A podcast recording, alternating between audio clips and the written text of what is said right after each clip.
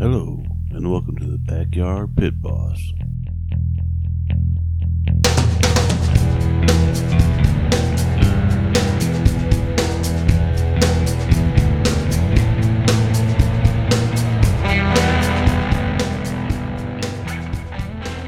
Hello, welcome. This is the uh, Backyard Pit Boss. I am your pit boss, Mr. Chris. Now, we're going to talk about a few things today. Being this is our first episode ever, we're to give it a shot and see how it does. Y'all let me know what you think, but let's get started. After a lot of thought here, we uh, decided to start out the show. We're just talking about some uh, grill option out there to get out in your backyard and do some grilling. Uh, I guess the first thing we can talk about here, you know, and then a lot a lot of people's have them. I have them. Um, neighbors have them. Everybody has them. Is the uh, gas grill? You know, there are a few options to to having a gas grill. You know, you can.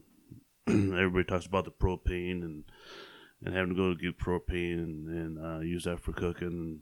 And that's nice and whatnot. There are other options like yeah, yeah, natural gas. You can run a natural gas to your uh, to your gas grill and of course, that requires it to be a little bit more permanent and permanent location. Takes your mobility away a little bit, but it's not that bad. You might enjoy it that way. Uh, biggest thing about uh, gas grills is that uh, the simple ease of use. I mean, it's it's pretty easy to come home from work, working all day, having a good time, and coming home and, and throwing some steaks on the grill, fire that sucker up, and two minutes later you're cooking. Twenty minutes later you could be eating.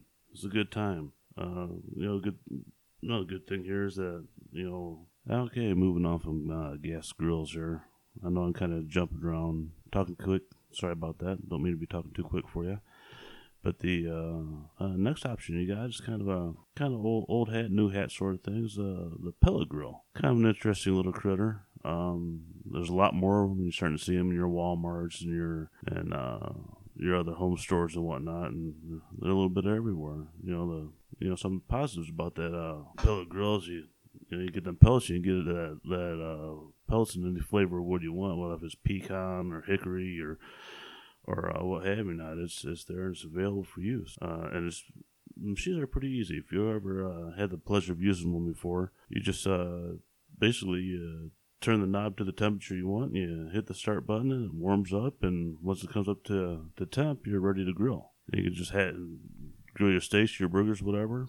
You know, another thing that's uh that's a good thing. It's kind of making his own own uh, entrails into it, uh, uh, being a smoker. You know, you can, like I said, you can dial it the temperature into anything you want. You can take it down to 225 and uh, smoke some ribs for six hours if you want to. I mean, um, the pellet grill is a good option for everybody. I, I unfortunately haven't been able to uh, have one of those, but they are are pretty sweet. Our uh, third thing here is uh, the regular old charcoal grill. Best thing about charcoal grills, you can get out there and pick one of these things up for 20 bucks at your local Walmart or you know your home store, your your Lowe's, your Home Depot, what have you not. You know, that's that's a beautiful thing about this. They're extremely cheap. Charcoal is its own critter. Uh, you can fire that sucker up. The only problem with charcoal is you're going to be waiting about uh, 20 minutes to an hour for that stuff to get warmed up good enough to cook on. And uh, the the taste of charcoal, depending on what you get, if you're using like a Kingsford charcoal or uh, or some sort of lump charcoal, it, it, makes a, makes a lot of difference there in, in the taste, and it all, all depends on what you like. But uh, moving on from there, you know, I guess uh, being this my first episode and whatnot, I really don't know what to talk about here, but we're we're giving it a shot. Let me know what y'all think. But uh, the biggest message I want to leave you with here is uh, get your heinies out there and do some uh, cooking. Don't be afraid of uh, anything going on. Everybody's got to learn somehow. Just get out there and start growing. Have a good day. Last thing before I leave you, folks, if you're interested in getting a hold of me, go ahead and uh, drop me a line directly at uh, backyardpitboss at gmail.com.